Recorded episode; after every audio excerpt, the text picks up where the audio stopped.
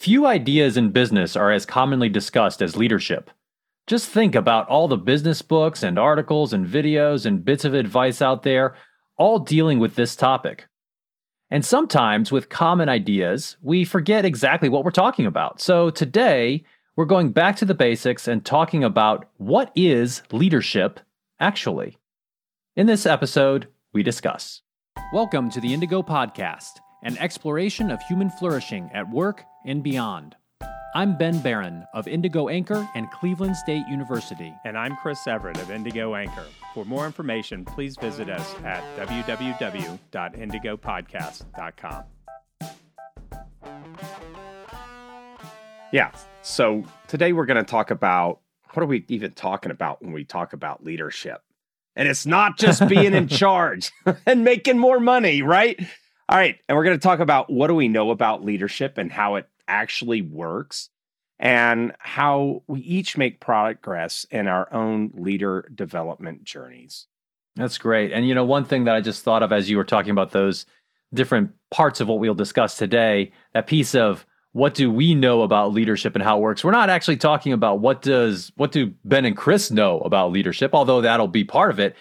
We're because we come from a perspective of hey, people have been studying this thing for a long time. And so we're going to discuss that. And we're going to discuss what is known through research and through evidence about this thing that we call leadership. So let's hop into this and maybe start with this first question um, with regards to what are we talking about when we talk about leadership? And perhaps we can start, uh, you know, with what people commonly talk about, right? So, you know, sometimes I hear people use leadership as, and I've done this too, use leadership as a noun. You say, like, you know, or you, in terms of talking about a group of people, leadership did this. Leadership needs to decide, talking about a group of perhaps people in positions of authority in an organization doing things. Um, but, you know, just more commonly, what do you think about, Chris, when you think about leadership? Well, mm-hmm. because we're in this space, Ben, I think about the glut of awful things I've heard about it along the way, right? You know, look, he looks so sharp in a suit. He must be a leader, you know, or, you know, I, all of the primordial ooze that is the cesspool of kind of mm-hmm. lay people's thoughts, which have actually gotten better, I got to say, over the years as better information has gotten out there. And then I think about how leadership actually is and works. And it's actually for everybody if they just take the few moments to reflect and develop those concrete things. That's great. You know, it's interesting because we do have these implicit notions of what leadership is and what leaders do, what leaders look like. And those implicit ideas. We call them folk theories, right? We have these kind of theories about what leaders do and what they look like when they're effective and things like that. It can really influence how we think about this entire topic, right? So let's uh, maybe start with um, going back to uh, you know this whole idea of is this really different from management, right? Because I think that's a good place to start. Sometimes people say you'll see this on LinkedIn, for example. You'll see a a meme or something where somebody is trying to get a bunch of likes and they say don't be a manager, be a leader, or you know, a boss is a manager. Uh, you know, somebody who cares is a leader. And sometimes there's a nugget of uh, a kernel of truth in there. Sometimes there's not, depending on how they kind of position it. But uh, I do think that there is a distinction, perhaps, between leadership and management, and uh, it, it's maybe important to think about if we're trying to get our terms straight I don't know if it's as important when we think about the real world and how things actually operate. Yeah. That, and actually, I would say management skills are more important because 99% plus of people will not be in a actual as we think about it from the management and you know leadership and development type leader uh, stuff you're not going to be developing strategy for an organization and we'll get into that in a little bit but building and leading teams, executing towards a goal and mission that we'll talk more about. You know, management is probably if I if I had only so many eggs to put in a basket, right? For a likely outcome for anybody's life, I'd probably put 80% into the management ma- basket and maybe only 20 in the leadership basket. That's a, that's a lot of eggs in the management basket. I don't know if I'd put that many, but you know, one way to think about this distinction comes from John Kotter, and he's a retired Harvard professor, and he's written some stuff on change and leadership, and some of his stuff is good, some of it I have questions about. But one thing he says that I think is perhaps helpful here is the way he defines it is that management is about dealing with complexity. And certainly in our lives, in our organizations, in our projects, there's a lot of complexity. Management is fundamentally about the, you know, those activities of uh, planning, organizing, directing, controlling what happens. And that is very helpful, right? It's absolutely essential if you're going to get stuff done. Leadership is about dealing with change and about doing things that have perhaps not been done before and going in a direction that isn't well charted. And that certainly is important too. So perhaps a, another way to kind of think about it is a continuum, right? Being a, a leader versus being a manager you know, things that leaders do, things like establishing the organization's mission and developing strategy for that mission. When you get into the, the manager's role, it's more about implementing that strategy through others, dealing with the complexity of actually getting things done. Yeah. And and the reason I said 80-20 for me, Ben, is I I know a very few people are like, I want to come in and change the entire organizational mission of this org. I yeah, but you don't have to. I mean, that's not leadership can be in very small ways too. It's not just about changing the whole organization's mission. Sure, sure, but what, we're just looking at like an enterprise level organization, that kind of stuff. There are times, and and Ben and I, we toot this horn all the time about everyday leaders leading from where you are, and we'll develop that. But when we're looking from Kotter's perspective, right, mm-hmm. just in this kind of lens most people aren't excited about organizational mission, competitive strategy, how they do. Most people that I meet and um, talk to that say, hey, what should I do with my career? What kind of skills? You know, really what they're talking about is setting schedules, hiring, building teams, making sure people feel fulfilled at work and are being efficient um, making sure that they're executing that strategy efficiently. And that just thrills them to death. Mm-hmm. I, I don't see a whole lot of people that are like cracking open the strategic management textbooks. Yeah, but and, I but uh, I, I would separate you know the fundamentals of being a leader from and and this idea of leadership as we'll get into it a little bit more. It, it doesn't necessarily have to do with strategy. It, yeah, it can. It right? can. Some of it does. Like you mentioned one thing uh, in terms of making sure people feel fulfilled at work. I think that's more of a leadership thing than it is a management thing. But they go hand in hand. And perhaps, you know, perhaps this is there are some blurry distinctions here that don't matter too much. There there absolutely are.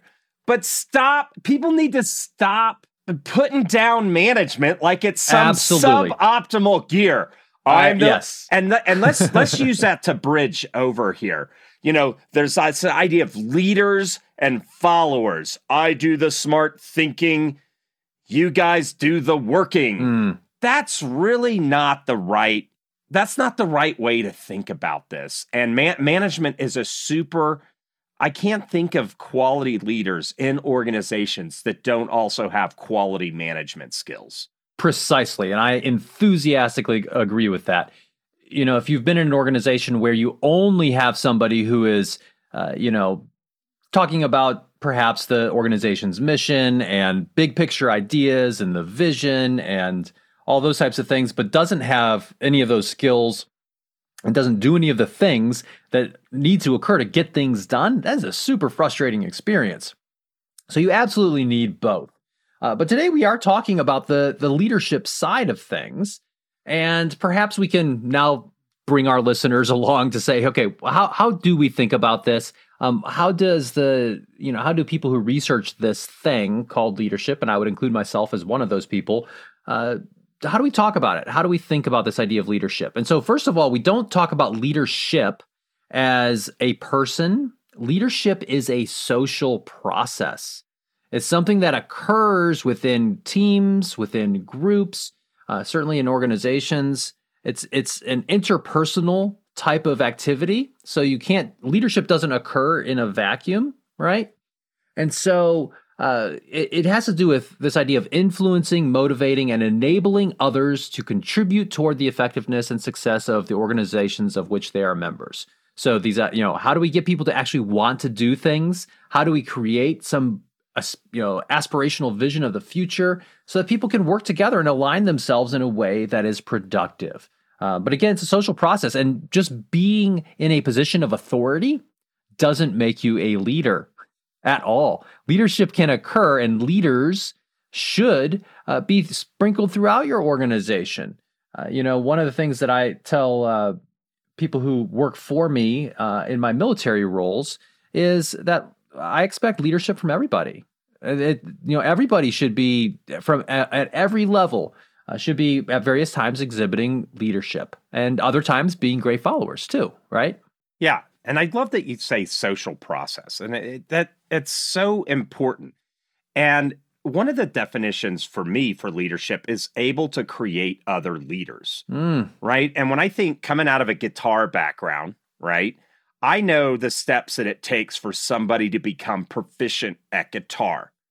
So if it's like, um, are you a good guitar teacher? Let me see your students that really latched on. They should be able to rip right? And I have several students that are playing professionally in Nashville. So, like, I can validate my ability to teach. And this social process of leadership is more concrete than people think. And so, for me, one of the definitions of leadership is able to turn out other leaders, mm-hmm. which would mean, you know, if you take a lot of people I talked to initially in our coaching engagements, how do you create a leader? What are the requisite skills how does a social process work? What are the behaviors you see in that social process? It's like, whoo, and they look at you eyes wide. They, you know, they don't know. But but people who study this actually take a look, and there's ways in which leadership is transitioned from one person to another. And I want to say one more thing on that. That doesn't mean that they, because a lot of people just have kind of one gear of leadership that they do and then they turn out a bunch of cronies that look exactly like they do. Now the problem is is those leaders aren't going to be successful outside of this context and we'll talk a bit about that. You know, what you really want is to be able to know this social process so cold that you can turn out leaders that can be successful in a whole host and variety of contexts because everything's not the same even from one day to the next. You know, this idea of shared leadership, I think, is a really good one. And it's this idea that, you know, even if you are in a position of authority, you are not necessarily going to be doing the, the leading type work all the time. You might be doing some management type work. You might have individual contributor stuff that you're still responsible for and that you're doing. Uh, that doesn't really go away as you get more senior necessarily. Um, some parts of it do. It, it morphs, it changes. But uh, this idea of shared leadership is that you know this social process of getting us all in the right direction and moving us towards some sort of collective goal. That should be something that we share together. And then instead of saying, you know, those types of things are only the uh, under the purview of people at the top, uh, it's really it's inaccurate first of all, because if you've ever been in an organization where you've had, you know, um, oftentimes there'll be people who are kind of the informal leaders. They don't have a position of authority, but people really respect them. Maybe they, you know, um, see a lot of value in their ideas, and people follow them. And those people certainly are are doing the the work of leadership when they do that. Uh, and so I think as a leader uh, or as a as a person in a position of authority, you should always remember that hey, we need to uh, do leadership together. this is not just something that I do. I should be inspiring and helping other people do this as well. I know of very few people that get so senior that they don't have to validate what's on their PowerPoint slide that they're going to brief at a strategy senior meeting. Mm-hmm. They're they're in the weeds and not in the weeds on stuff. So, right. Ben, when's the last time you did PowerPoint? I mean, I, I still still do various pieces of it, right? Right. And I was actually talking. I was talking to some some person senior to me um, in the military recently, and and he was saying, yeah, I was. That I was would be an admiral for the uninitiated. right, right, yeah. So ab- above me is an admiral. I am not an admiral, but uh, you know, so this person I was talking to, uh, you know, said that he was working on some PowerPoint slides, and we were just kind of laughing about it because he's like, yeah, I guess you know, I, I did need to do some things to this to make it right. And you're you're absolutely right that people in positions of authority, especially you know, over the past year, I've gotten a really cool look at um, kind of as at the upper echelons of the the Navy, at least, how we do things. And I tell you what, you know, we've got some really smart people who have a lot on their plates at the top levels. And uh, when they're going and off and doing things, they have a whole team of people that are helping to prepare them. And there's a lot of leadership that occurs at lower levels to help make sure that that person in the position of authority is ready um, and able to do their job. So, you know, if we didn't have shared leadership there, it, it just wouldn't work. Uh, it doesn't mean that you're uh, abdicating your responsibility as a leader, but you're giving people authority. You know, in the Navy, sometimes we say that you can delegate authority. You can give someone the um, ability to make decisions about certain things and to do stuff, but you never delegate responsibility, right? To make sure that something actually happens and gets done and driving results that still resides with you uh, if you're in a position of authority um, or if you're in that formal uh, role. So I think if, if that's kind of what leadership is, and you know, leaders, the way I think about leaders in that context. So I distinguish between leadership and leaders, and leaders are people who uh, you call someone a leader when they are engaging in that social process of influence, and and anybody can be in that position, right? So um, I, I, think it's it's important to think about things that way. Uh, but but when we take a step back, I think there's also an important context of or um, idea that in order to do that type of work and do it well, a lot of it actually starts internally. Like I have to kind of see myself as being able to lead or you know at least having some ability to influence wanting to kind of put yourself out there a little bit it doesn't i mean we're talking in small groups and teams even uh, and uh, you know thinking of yourself as having some leadership abilities and being a, a potential leader in certain situations that's necessary for you to even you know kind of um, develop in your role. Now one of the interesting things about the military is somebody comes out through the naval academy west point or maybe they just show up out of an ocs type system that's officer candidate school and nobody says do they look like a total stud, ready to step into this. There's not that assessment. It's can mm-hmm. you meet the requirements? So, do you are you not a criminal with a drug dealing history?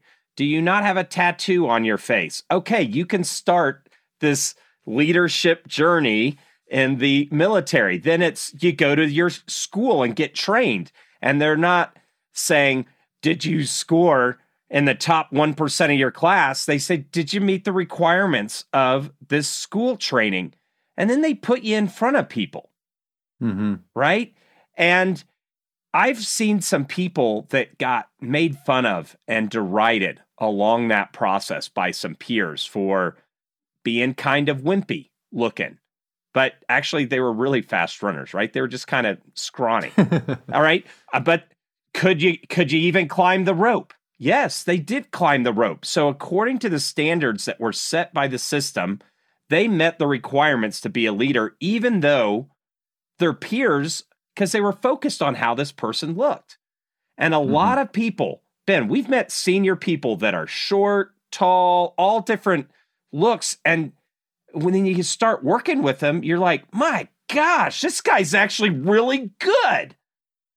Right. But, but what is it with us that we take how somebody looks as as a somehow how they would be as a leader? I mean, well, so that's a whole other really interesting area of leadership, and it had or of uh, of academic study, I would say.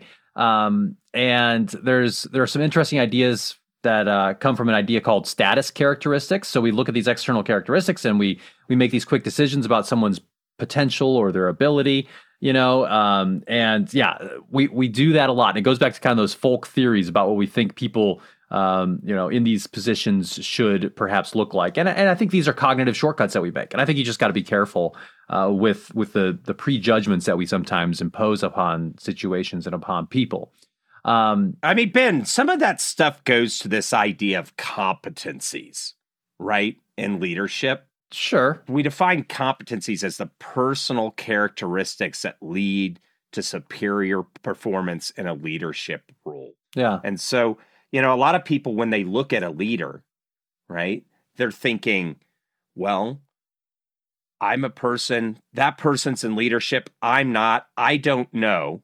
Because you were mentioning like people are saying, well, I want to be a leader. What do I need to do? And it almost seems like smoke and mirrors because I'm in here doing my individual contributor, but I think I can do more. But I look at this leadership one, two, three steps up the corporate rung, and I have no idea what's going on at that level because I, I just come in, I make the soup every day. I don't know actually what's happening up in that position. Right. So, well, first of all, if you're just making the soup every day and that you're happy with that, awesome. Right. Uh, I think that there's there are opportunities for leadership that are you know that are really at any level. Maybe you have an idea about how to make the soup better or more efficiently, uh, and you you start to share that and you start to uh, influence other people. Right? Maybe your your demeanor in, around the the kitchen as the soup maker uh, you know, is is one that um, inspires other people to do their job in a certain way. Uh, that is leadership. And you know, before we get into the competencies, I think it's it's helpful to think about like why do we even need this thing, this process of leadership? And I, I think part of it is that you can't make a rule for everything. And uh, you know, if we if we could make rules for everything, you know, sometimes you like to say, "Hey, like I'd like to have a playbook for this." And I think in many situations there isn't a playbook, and it's it's life is too ambiguous and uncertain. Um, and so because well, we can't have a playbook that tells you what to do, but your playbook is how to sense and begin to respond to these kinds of things. Sure. So maybe it's a different type of playbook, I, I suppose. Um, but you can't make a rule for everything. Uh, leadership in and of itself is oftentimes this happens in these situations where you are doing things that haven't been done before.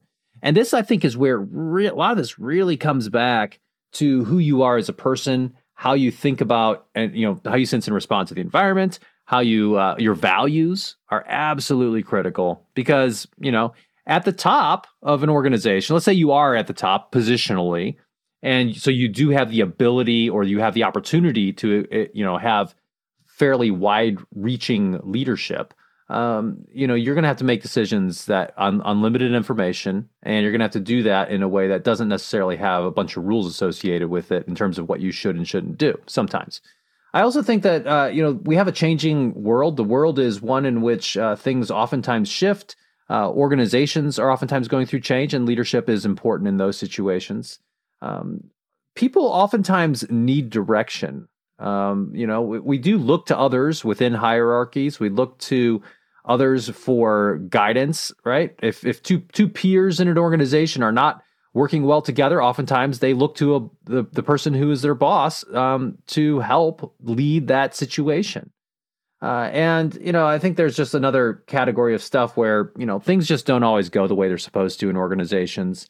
Um, there's a lot of unexpected uh, things that happen. Uh, people don't always do what they're supposed to do, and leaders uh, when they are doing this thing we call leadership, can provide some structure and provide some direction for how to navigate all of that. All right. So we go to competencies now. Sure. Well, I think first let's let's just kind of talk about how uh, how we talk about leadership in terms of studying it, right? How this has happened. Um, so there are a bunch of different approaches towards studying leadership, and what it really started as was this kind of great man, great woman type of idea that there are these people who are very successful in ter- certain situations. Let's study them. Let's figure out their traits and let's do those things. right. Uh, and you still see this. You still Dude, see this. This is so good. You can't have a movie, and this is how it gets into the social imagination. You can't have a movie, or I can't think of very many, with a completely unconventional leader. Could you imagine leading the Avengers and Marvel, or could you imagine McCarthy, uh, MacArthur rather, being a diminutive person with you know who wasn't a get out into the front lines, you know, that there was just kind of like a pencil pusher type person. Like nobody would watch those movies because it's part of the popular parlance that leaders have this magical pizzazz of something that's just who they are. Yeah, maybe. I mean, I think there probably are some examples of stories and literature and media in which you may have somebody who is, uh, um, you know, perhaps defies some of those expectations and yet still is effective in a leadership capacity. Yeah, if any of our listeners have some of those yeah. movies, send us an email from the website and and let us know. But the the majority of this stuff is capturing people's imagination, right? Mm. And capturing, you know, the zeitgeist and uniquely seeing what needs to be done or, or what the group needs to do. Yeah. Well, and I suppose the uh, you know we oftentimes see this in the popular business literature where you'll see a um, a biography about someone. Now, I like biographies. I like memoirs. Even I like kind of hearing people's perspectives. But I think you have to go into it thinking, hey, what this person did in this context made them successful in that context. Right. And it made them successful according to themselves if they're writing a memoir, or maybe according to some other people that were selected to uh, to be um, interviewed or whatever. But um, the problem is that uh, it's it, it implies this universal approach. You know, because uh, you know General Patton did X, Y, and Z, I should think about doing X, Y, and Z, and um, it doesn't always work that cleanly. In fact, it most often does not. Um, at the same time, there are some trends. Uh, people who are effective in different situations. Uh, so there, you know, we can learn from the people around us, and you know, as you sometimes say, the the monkey do, monkey see, uh, monkey see, monkey do approach is what a lot of people do in organizations, and that's it's understandable why people do that because it's it is a reference point for people um, to understand how to operate.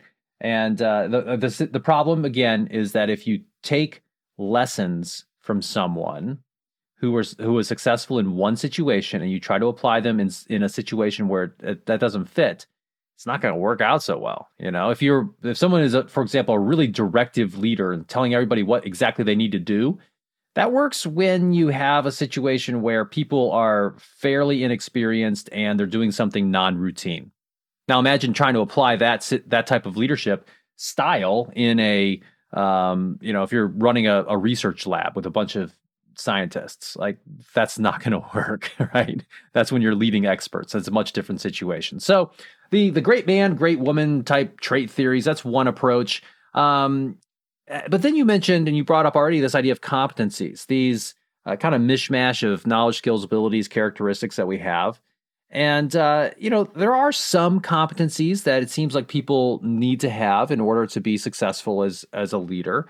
Um, that are you know they, they probably look different in different organizations, different industries, different contexts.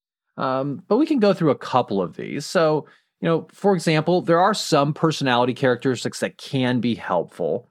Uh, you know, the the idea of uh, extroversion, right, which is where you're you like being around people and you gain some energy from them. That sometimes is a little bit helpful if you're in leadership situations. Not always. There are some amazing introverts out there who are amazing leaders, um, but that that is somewhat predictive of of leadership success.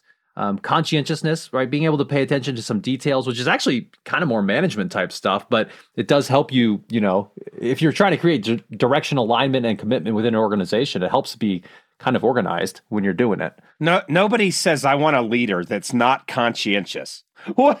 how how could you pull your leadership challenge off if if you're not you know really paying attention and caring about some of this stuff hmm hmm right you know another piece of this is that uh, some of it comes back to how we see ourselves so you know if um, if you see yourself as having something to offer um, others uh, having a unique perspective having some ability to control kind of what's going on around you, um, that's helpful. Uh, you know, if you're someone who doesn't have a whole lot of faith in your own abilities, it's probably not going to bode well for your ability to to lead others um, if you can't even kind of lead yourself. Dude, I'm so glad you brought that up.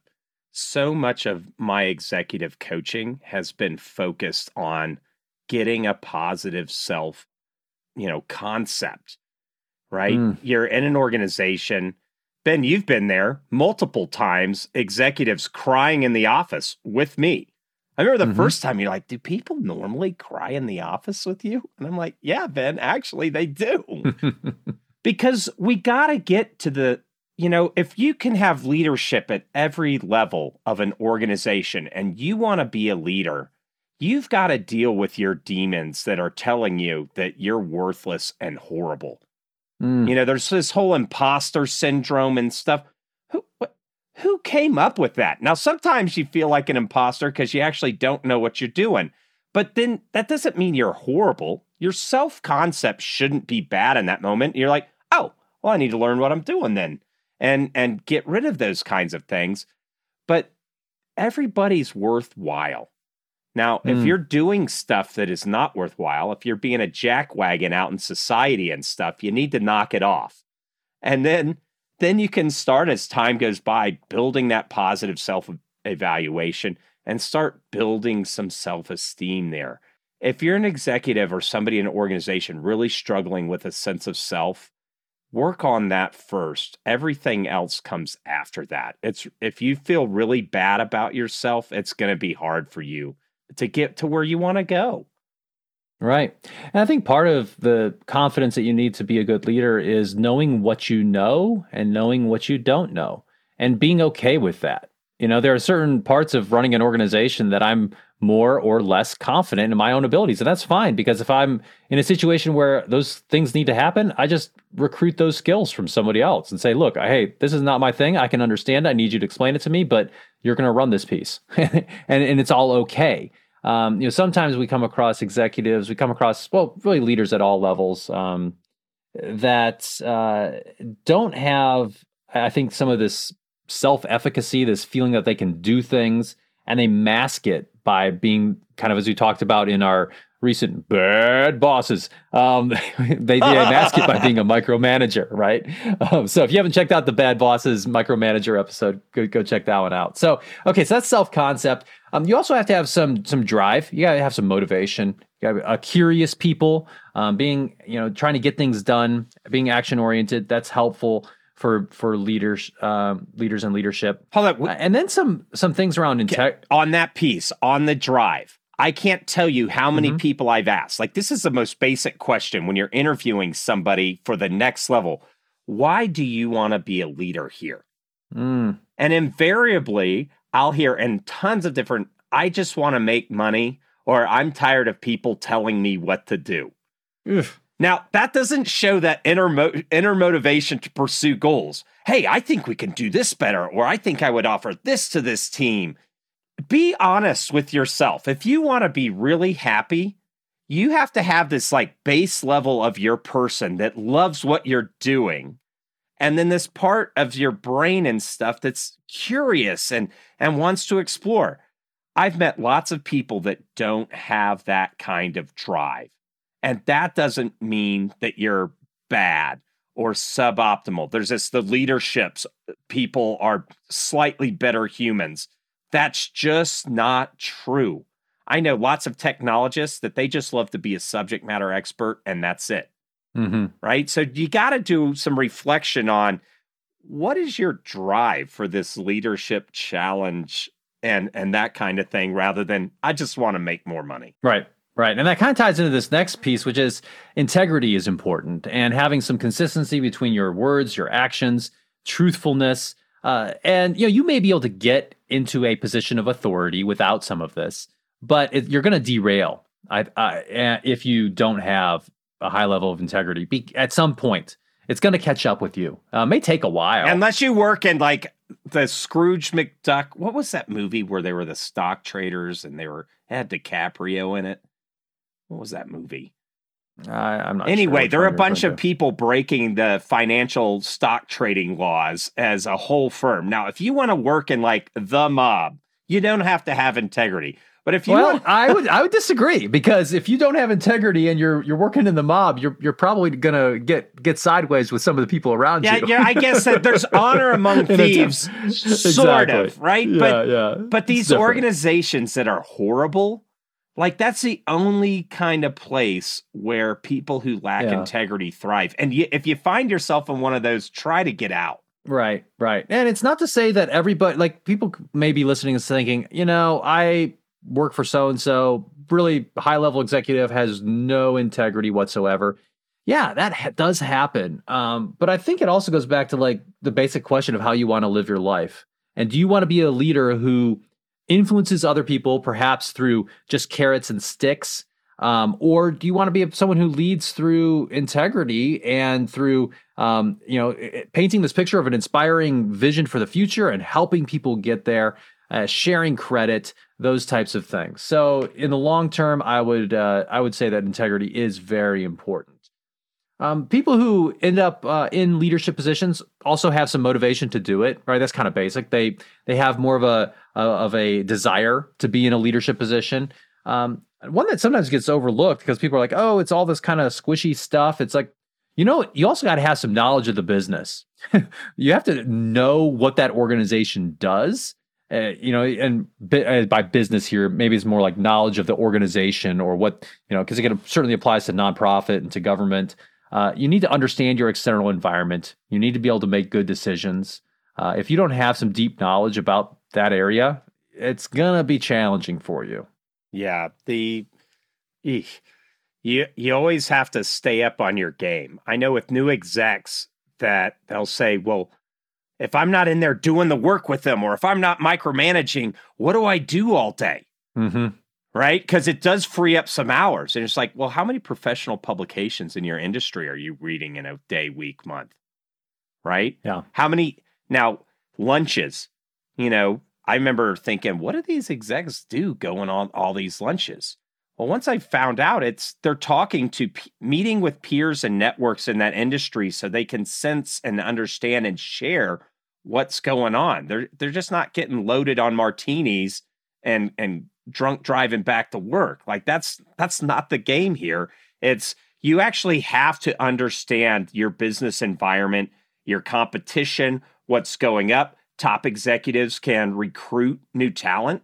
So if you're going to start a new initiative, they should have a broad-based network of people that they've grown up. Hey, we need to go get Sally. She's incredible right? Mm-hmm. They're able to pull from that network, which means they spend time nurturing those social things and reading and understanding what's going on. Absolutely. Another piece that's important is you got to have some intelligence. you know, it's not something that we really can change a whole lot, but your ability to solve problems, your ability to uh, comprehend what's going on around you, that is important. And then the other piece of this is social skill. And some people call this emotional intelligence. But um, being able to have a good pulse on your own emotions as well as knowing what's going on with the people around you is important. So I want to move on from this competencies. We could do this whole, forever. I know. Gosh, there's a lot more that we can. Uh, there's a lot more to discuss here about leadership. Um, you know, because I think it highlights some tendencies. It may help you think about, okay, if I'm if I really want to be influential, I probably need to you know work on these few different areas. Um, but you know, leadership is also um, about your relationships with followers. It's not only within yourself. Um, and uh, I, I think it's important to remember that, and this is this also comes from the research on on leadership from this area we call leader member exchange. This idea that we have to have good relationships with the people around you. Um, there were some studies that looked at leadership early on that said, uh, you know, leadership involves this idea of initiating structure, right? Creating kind of the context for how things are going to work, how people are going to interact with each other, and then this idea of consideration, making sure that people are, feel like they're cared about and maybe not just that they feel cared about that they actually are cared about uh, as human beings um, that they know how they fit in the team that they have that sense of belonging within the group. Uh, so that's that's very important as well. One of the things is um, in the literature is this idea of perceived organizational support. Mm-hmm. now there's a dark side of that because my thing is like, we need actual organizational support. We don't need our followers and people in our org to just perceive, think they're supported, only to find out when they need it that they're not.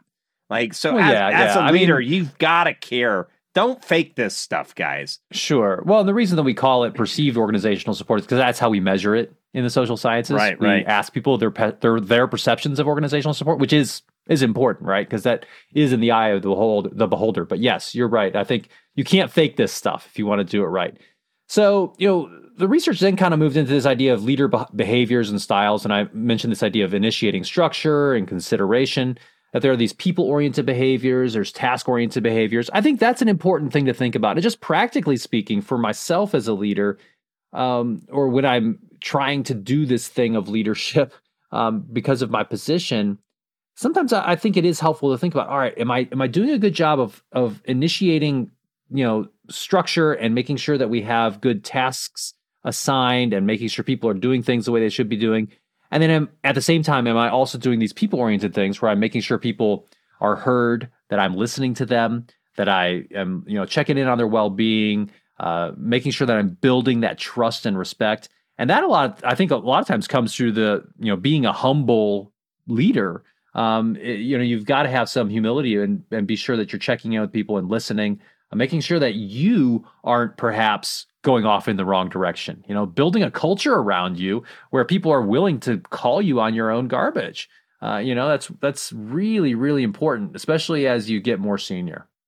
People get so task driven and in our coaching, that's, you know, hey, because assigning the tasks, making sure the rules are followed, that you're driving results. Because most, if you're an executive, you're reporting to somebody.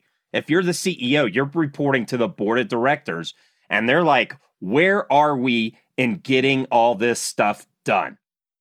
And it can make us focus so much on the task. But an important task as for you as a leader, wherever you are, is to not forget the people tasks, mm-hmm. right? And because your team, you know, wow, this is such a successful manager or executive, but you go interview their team and they're like, this person doesn't care because they don't spend those times parts of your day. And so if you're if you're just sitting there, if you could take one thing out of the many things in this episode is you need to make sure that you take time out of your week, day, month to actually do some stuff with your people. Now, this isn't like a trust fall, but checking in. Hey, Filson, how are you feeling about how things are going in this organization right now? Right? Or, hey, Janet, I know you just came back after your kid was really sick. Are you okay? You know, you it's so easy to get wrapped on the task oriented stuff that we forget the people curation.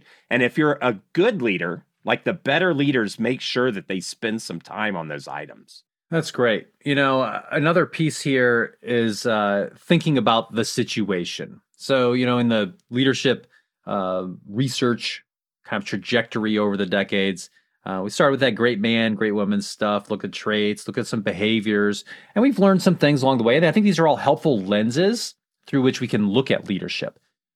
A another and very helpful way to think about leadership, um, and do, which does have research support, is this idea of the, of the contingency perspective or the situational perspective. Um, and there are a few different ways to think about this, and some kind of some different labels that people have put on all this stuff. But really, what you what this is about is, hey, you know, before I decide what I'm going to do as a leader, if I'm trying to influence a group, I need to look at two things. I need to look at who the people are that are involved, and I need to look at what they're trying to do, kind of what's going on in the environment. Those two things. And if it's people who are, you know, highly skilled and are doing things that they've always done before, well, you know, that's probably more where I just need to set some goals and help remove barriers, right? If it's a group that's perhaps very junior and they're doing things that uh, you know, that they haven't done before. They just don't really know what they're doing. That's where you need to be very directive.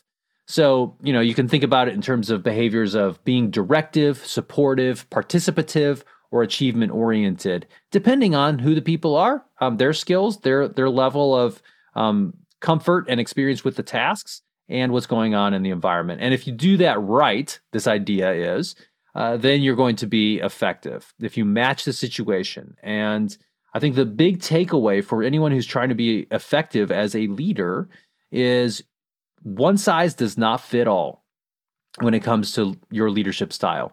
You need to adapt given depending on what's going on with your people and with the situations they face. This is so novel that I've been accused by executives I'm coaching. You're teaching me to be a pe- people manipulator. Mm. And that is ridiculous. If you come into, uh, you know, you come home from work or something and you see your kid crying on the sofa, do you just keep your same demeanor from the office?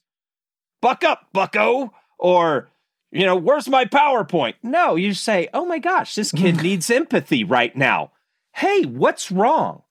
Now, mm-hmm. nobody accuses you of adopting the correct demeanor and perspective and inquisitiveness as emotionally manipulating that child into feeling better.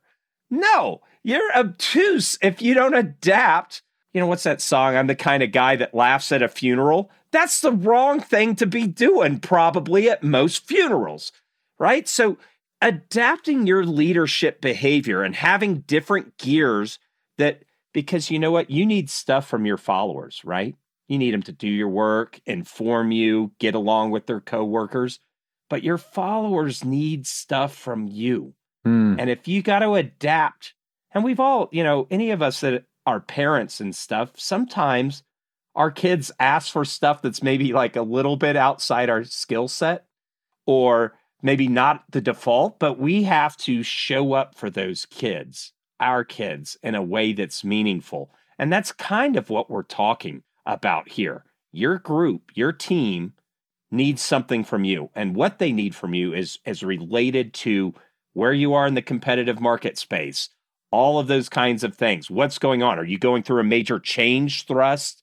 well, then you're going to need to be doing a lot of communication around change and, and helping people know it's going to be okay. We're going to get to the other side. This is not a people man, uh, manipulation or emotional manipulation. This is being the right kind of person that the moment needs from you. Hmm. You know, when I'm in various leadership situations that I've been in, I I always try to you know kind of balance the the various things that I do in that role. So for example, I try to make sure that I'm providing some periodic updates that are at a strategic level that they wouldn't hear about otherwise. Um, and in so doing, trying to help connect what they're doing with the bigger picture, right? And um, because it, it that helps with uh, them knowing kind of what to do and how it all fits together. It's also very satisfying and motivating when you feel like you know what you're doing matters. Um, and I also then try to uh, make sure that I'm checking in and that people have feel like they can ask questions. Uh, that uh, that I'll make time for them if necessary, and that I do care about them as people. Uh, you know, and so if it, and, and there are easy ways to do this, and some of this you may say, oh, it's just common sense and whatever. And if it were common sense, it would be more common. Um, but when if someone's having a tough time, if they get sick or they have a, a family member that has an issue, you know, check it in with them about that. Um, that's that's a nice thing to do, and it also communicates that you actually care about those people. And again, you can't really fake this. You actually actually have to have to care. Um, but that can be really motivating if you think about somebody who actually cared about you as a person and um, you know checked in with you and valued what you did for the team you know there's probably um, a lot that you would do in return for that person. Uh, there's there's a decent amount of motivation that that would engender based upon uh, their relationship with you. Yeah. The key, the key word here is relationship quality matters. And it really does. And that means if you really want to take on this leadership challenge, if that's if you're motivated towards that, practicing building real relationships with all kinds of people around you. And it's not it's not this kind of you know, transactional exchange. Oh, this person can help me. I'm going to go be buddy buddy with them. Mm. If you find out that somebody's just your friend because you have a membership to this golf course or something like that, that really frames you like, wait, this isn't a real relationship. And anybody, right? You only get to meet so many people in this life. And I would say everybody around you is a special treasure. This is at least how I think about it that you only get one chance with. And really treating those people authentically and actually caring is an important part of that. So you mentioned this idea of relationship quality. This comes from this idea of leader member exchange. Another key idea here is it can be very easy if you're not careful to create kind of in groups and out groups within a team. You know, there are the people who um, perhaps you just uh, uh, you know identify more with or you get along with more. Uh, but make sure that you're you're an equal opportunity leader, that you're reaching out to everybody and not creating those distinctions. Talk tell, um, tell me about an out group, Ben. Like what is an out group and kind of how does it evolve? Well, it can evolve in a whole bunch of different ways. Um, but you know, this this could be a group within a group within a team that uh, doesn't get perhaps as much attention from the boss. Um, they're they aren't kind of in the know when it comes to knowledge sharing. Uh, they have less face time perhaps with the boss. Uh, they they don't get treated in a they get treated in a less special way uh, than this uh, than the in group would, and um, it can happen for a variety of reasons. But one reason it can happen is the leader's behavior. They create higher quality relationships with certain people, but not with others. And we, you know, if you're on the out group of that, you really don't like it because, um, you know, you will essentially see that as the leader playing favorites within that group, and uh, that can be very demotivating. Um, it can also happen um, through what we call fault lines within teams, where um, for various reasons people will associate with each other. Um, you know within the team and this, this can happen along age barriers it can happen along other types of demographics where people kind of separate themselves or or if there's like some sort of you know big controversy and people kind of split into two different sides. Um, that is also a, that's kind of a, another layer of an issue there because that's also a team dynamic. It's not just because of the leader perhaps. Uh, but it's something you should be aware of. And you should as a leader i think the takeaway here is um, really try to uh, main, establish and maintain high quality relationships with everyone on your team. Now, some of those people you're going to like more than others, some of them you may enjoy spending time with more than others, but try your best to be uh, be judicious in how you do how you go about that whole process. And the other piece is going back to the idea that the situation does matter, and you may need to alter how you interact with certain people, um, given the nature of the situation and what they face. So, if you love SEC football, right? That's a Southeastern Conference for the uninitiated. And you're you're a big Alabama or Do- Georgia fan, right? Go Dogs. And you've got a couple people on your team that also love football, and that's all you do is talk. If you hand an assignment to one of those guys, other people on the team is like, "Oh, that's your buddy buddy group." Mm. And a lot of leaders come in with their own emotional wants and needs, and they try to get those met from their team. And it sets up these fault lines just intuitively because there's people that you will naturally have an affinity for. But if you're a leader, you got to say, you know what? I got to get my emotions met from like my family, my community, other my peers. I've got to be super, super careful, which means you may not get to tell as many jokes as you want. Like I like these two guys because they laugh at my worthless jokes. These other people have a real sense of humor and don't think I'm funny at all. Right? You got to rise above that kind of thing to make sure that everybody feels included. And sometimes that means going to lunch with somebody you have next to nothing in common with and hearing about their Pokemon collection, right? Because that's that's just part of the deal as you're curating these social relationships to make sure the team is firing on all cylinders.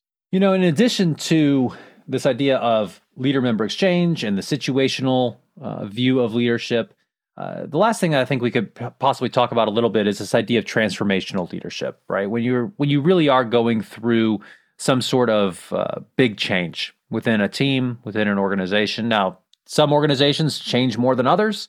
Uh, but all of them probably change a little bit at, at various points, right? No, no organization really stays the same forever. And there are a handful of different elements here, and this this really goes more towards um, you know some of these leader activities or behaviors, things that you need to do in order to guide that group, that team, that organization through the change. And one of them is, you know, having that vision of the future, having an attractive future that here's where we're headed and here's why, and being the champion for that. The second piece is about communicating that vision. And I think just, you know, communication in general is something that that leadership requires Leaders need to do it. Uh, and you, oftentimes, it's hard to over communicate.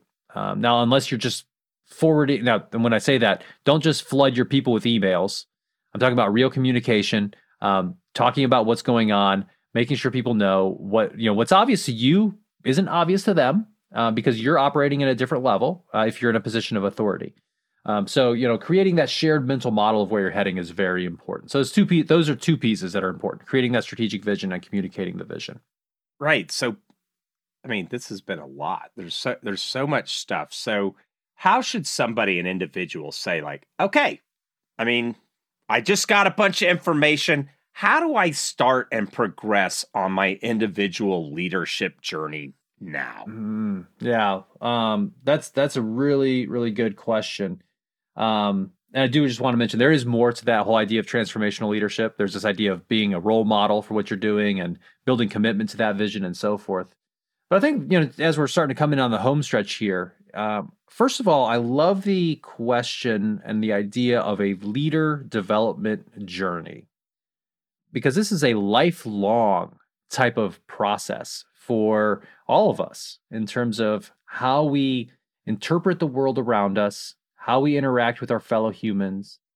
And if you are a person who sees some value in leadership, in being a leader, and I do want to address one thing. Sometimes people are like, wait, you know, why are we so concerned about leaders and leadership development? If everybody's a leader, it's not going to work well. Well, that's that comes from a place of thinking that leadership is only done by people in a position of authority, right? Leadership can happen by anyone. And if I when I look around at the world around us, I see so many problems and so many opportunities that I do not think we are suffering from a lack of leadership, right? Or, I, from a lack of, all right, we do suffer from a lack of leadership, right? We don't suffer from a lack of, um, or a, a surplus of people who are, we don't have too many leaders right now. Um, we have a lot of people who are, uh, who, a lot of situations in which we need, uh, you know, progress in the right direction. Um, so, you know, I think if you want to get started, I think finding good role models, I think um, developing relationships around you, developing your own knowledge of your organization. Those are all key places to start. Um, you know, becoming an expert in something is a great way to uh, build your influence. Yeah, and the the thing I would say is, yeah, get those mentors, but realize that's one data point out of a whole lot, and it's there's a lot of leaders that don't under now they're doing really well in the situation they find themselves in but they are not. And we see this in the data of executive derailment. It's like half. So if you're moving to a new position, new organization, about half of those guys and gals will be gone within 90 days.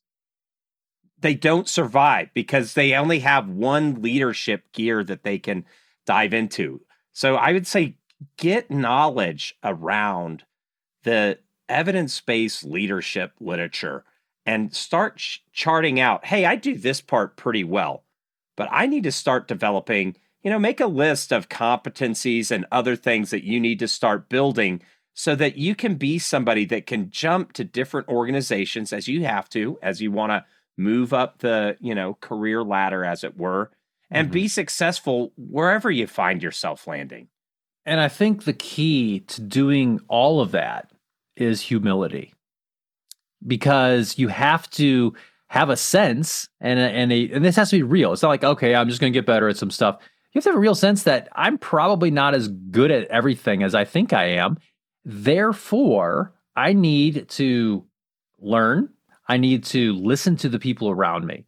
I think that's really important too is getting good feedback, honest feedback from subordinates, from peers, from your leaders, trusted mentors that could be really helpful in learning how to develop as as a person and as uh, and as someone who wants to to be effective doing this thing we call leadership. The last thing I'll add here, Ben, is you gotta go get in a leadership position. So if in your job you're just you know making the soup and that's what you love to do, well, I would say go find something in a community organization, a nonprofit, maybe something in your um, faith organization where you can start organizing things, building teams. You can't read a book on boxing, even if it's the best book ever, and say you're a boxer, Like a boxer's somebody who's at least gotten into the ring. And I would encourage everyone because the world is ripe with opportunities that need leadership to get out there and start, you know, yes, develop the training and the knowledge, but also take that to the lab uh, of life and the different leadership challenges that present themselves every day. There are opportunities everywhere to practice leadership. So get out there and do something. Today on the Indigo podcast, we've talked about leadership. We've talked about what are we talking about when we talk about leadership? What do we know about leadership and how it works? And we've talked about how we can each make progress in our own leader development journeys. Thanks for listening to the Indigo podcast. If you like this podcast, please consider helping us by rating us on Apple Podcasts or wherever you listen, telling your friends about us, having us on your podcast, or mentioning us on social media. Our website is www.indigopodcast.com, where you can access more information about us and this episode. Thanks again, and we look forward to talking with you again soon.